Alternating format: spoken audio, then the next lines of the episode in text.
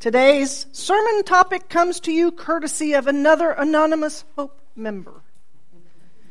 We are working our way through questions our congregation submitted as the most burning moral issues of our time. And the question posed is what will be the long term impact of our decline in public education? So, how many here attend or have attended a public school? Ah, good. We are discussing common experiences. I hear despair in the framing of this question. The wording implies public education has gone to hell and is going to keep going there. I understand this sense of hopelessness and share it. Our state has the dubious honor of making the deepest cuts in school funding since the start of the 2008 recession. Yes, we're number one in the nation, and our lead widens. Oklahoma's per student funding has dropped more than 23% over the past six years, significantly more than any other state. Alabama follows us, and they're, it's like 15, 16%. Ah, and there are some that have increased over 30%. The outcome of diminishing support is scarcity. Not enough pay, not enough qualified teachers, fewer materials, larger classes, out of date textbooks or no textbooks, obsolete technology, special programs eliminated, unequal distribution of resources. You all know this. And scarcity breeds anger, competitiveness, and unproductive school rivalries. I'm not talking football teams. As one teacher, one Tulsa teacher put it, when the watering hole gets smaller, the gazelles fight each other for access. So, this pervasive stress diminishes both the teaching and the learning. I want to use this month's theme to tether my response to the question. We take the opportunity to explore themes together that change from month to month, and October's theme is reason. Our Unitarian Universalist tradition insists upon reason. It is an essential component of a religious life for us, of a full human life. Reason guides our self development, our creation of community and social justice. Developing critical thinking skills is a deep, abiding value we share. We promise each Sunday to seek the truth in love. So, reason and public education belong together. Reason should be woven into every aspect of what's being taught and how it's being taught. Here's the image I want you to keep in mind. I want you to keep in mind as we combine public education and reason. I want you to imagine a rope in a snowstorm tying a rope from the house to the barn was and still is common practice in rural America during blizzard conditions. So I have a vivid description because I want this in there from Laura Ingalls Wilder's On the Banks of Plum Creek to help firmly plant this notion of a rope in the blizzard. Next day, the storm was even worse. It could not be seen through the windows, for snow swished so thickly against them that the glass was like white glass. All around the house, the wind was howling. When Pa started to the stable, snow whirled thick into the lean to, and outdoors was a wall of whiteness. He took down a coil of rope from a nail in the lean to. I'm afraid to try it without something to guide me back, he said. With this rope tied to the far end of the clothesline, I ought to be able to reach the stable. They waited, frightened. He had felt his way along the clothesline, fastened to the lean to, till he came to the clothesline post. Then he tied an end of his rope to the post and went on, unwinding the rope from his arm as he went. He could not see anything but the whirling snow. Suddenly, something hit him, and it was the stable wall. He felt along it till he came to the door, and there he fastened the end of the rope. So he did the chores and came back, holding on to the rope. So I'm suggesting reason is the lifeline for the blizzard we live in today. Our current storm is of a different sort. It swirls around us as economic injustice, ecological ruin, physical and spiritual violence, and their inevitable outcome war. It swirls within us as fear and frenzy, greed and deceit, and indifference to the suffering of others.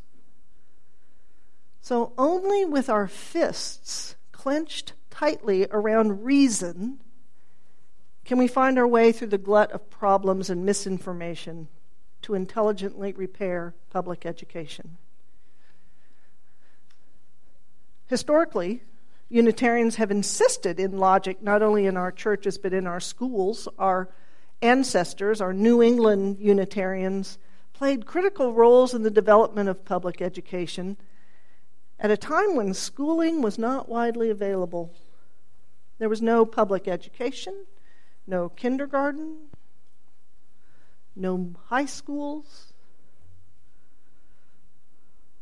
Let me tell you about one of these original reformers, Horace Mann. Grows up as the 18th century becomes the 19th century. He lives between the American Revolution and the Civil War. And our new nation's emphasis is on teaching boys, not girls.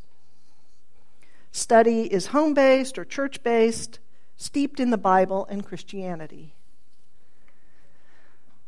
Now, Horace Mann is raised in a strict Christian household. His family are God fearing, New Light evangelical Calvinists. Hell is a real place where sinners surely go, and by Mann's own account, he's a gullible student of these teachings until the age of 14, when his older brother Stephen drowns. The local minister uses Stephen's funeral to preach about the eternal hell awaiting the unconverted. When Horace Mann hears his mother's groan of pain at this terrible pronouncement, Mann says he suspended his Calvinist beliefs in a creator who could be so cruel and starts his lifelong belief in the kindness and ethical integrity of God. Yes, he's a theist, as most Unitarians are of his day. But at that moment, in the funeral, Mann has essentially reached up for the rope of reason in the cruel blizzard of Christian orthodoxy of his day. Mann grows up. Among other work, he heads the Massachusetts Board of Education. He begins to make significant changes in the school system, and many of Mann's reforms remain central to what we imagine public schools are today. Instead of the one room school, Mann separates classes by age into grades. He standardizes curricula across the state. And most importantly, he insists on reason. At the time, education has a clear religious intent. Instead, Mann believed children should be taught ethical principles common across Christianity, but no religious doctrines.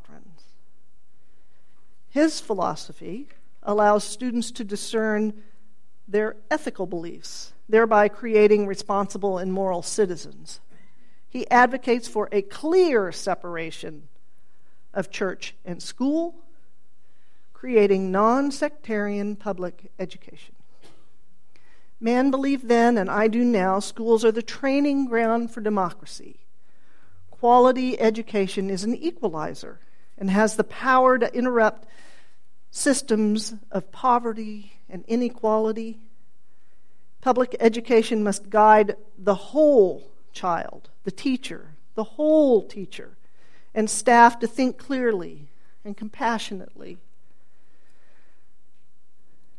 Public education must offer that lifeline of reasoning, not just in the curriculum, but in its whole ethos.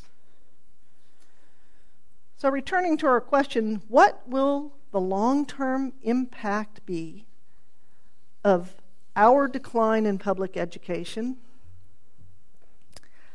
I can't predict what the future will bring. The variables making up a healthy school system are complex. Like a church, a school is an institution embedded in our culture. Like a church, a school serves within modern life, preserves history, and also provides the freedom to develop the skills to critique society. Unlike many other religious traditions, Hope Church is like a school, a healthy place to question, evaluate, and adjust our actions and our beliefs. We revere curiosity, reason, and logic. Unlike the question we're considering today is it possible our public education isn't in such a total nosedive? While we may be seeing schools losing altitude, are we also seeing them struggle, as we do here at Hope, to incorporate new possibilities and find critical lift? For example, Horace Mann believed in the rights of everyone to have a free public education including one of the glaring blind spots of his day slaves. He was an abolitionist and an advocate for women. So today, with the internet, free education for everyone takes on a completely new meaning. Anyone in the world with access to the web can learn new skills, look up any word, concept, or map, and study under the best teachers. I'm sure you've heard about Salman Khan back in 2006, who started a series of videos in math and science. He was trying to tutor his cousins. And now, online Khan Academy provides a free, world class education for anyone, anywhere. It now has over 6,500 videos in various topics. You can take courses from major and minor universities, YouTube is packed with short videos examining and discussing any and everything. Udemy, TEDx, Talks, edX. Okay. I'm not veering into the either or arguments about technology versus the standard classroom or online instruction versus a real life person teaching real live students. We need both. Just as the printing press did not replace oral instruction, the internet will not erase classroom learning. Yet, technology and its possibilities changes everything. It changes what schools must teach, how it's taught, it changes what students must learn, and how they will learn. It changes what will best prepare students for the future. Should computer coding be taught along with the alphabet? Yeah. What does not change is the need to think clearly, to reach out to that rope of reason. We agree to hold the rope stretched across this messy blizzard of change and tumult in all we do, inside this sanctuary and out in the world. We encourage freedom of inquiry, thinking for oneself, and learning from experiment and experience. We accept the tension between reason and intuitive or spiritual expression. We continue to figure out how to use the power of reason, including all that science and philosophy have to offer alongside the aha of our experiences of beauty, of love, of mystery. We jump into the blizzard unafraid because we can use our reason alongside our emotions and joy. Reason is not devoid of passion. Our church's mission and public educations intersect beautifully. As teacher and Quaker Parker Palmer explains, an education that pretends to explore only the outer world is disingenuous and incomplete. A good education is intentional and thoughtful about helping students find an inner orientation toward what is out there that will be life giving for them in the world. In education as well as religion, he goes on, we must find ways to help people conduct an inner search, free of any predetermined outcome, while providing them with guidance and resources they need to conduct it well. As we do so, we will be shaping some of the habits of the heart that make democracy possible. So, together, we have our hands firmly around the rope of reason. May it guide our actions and words. May it nurture our curiosity and shape our humility. May it be so.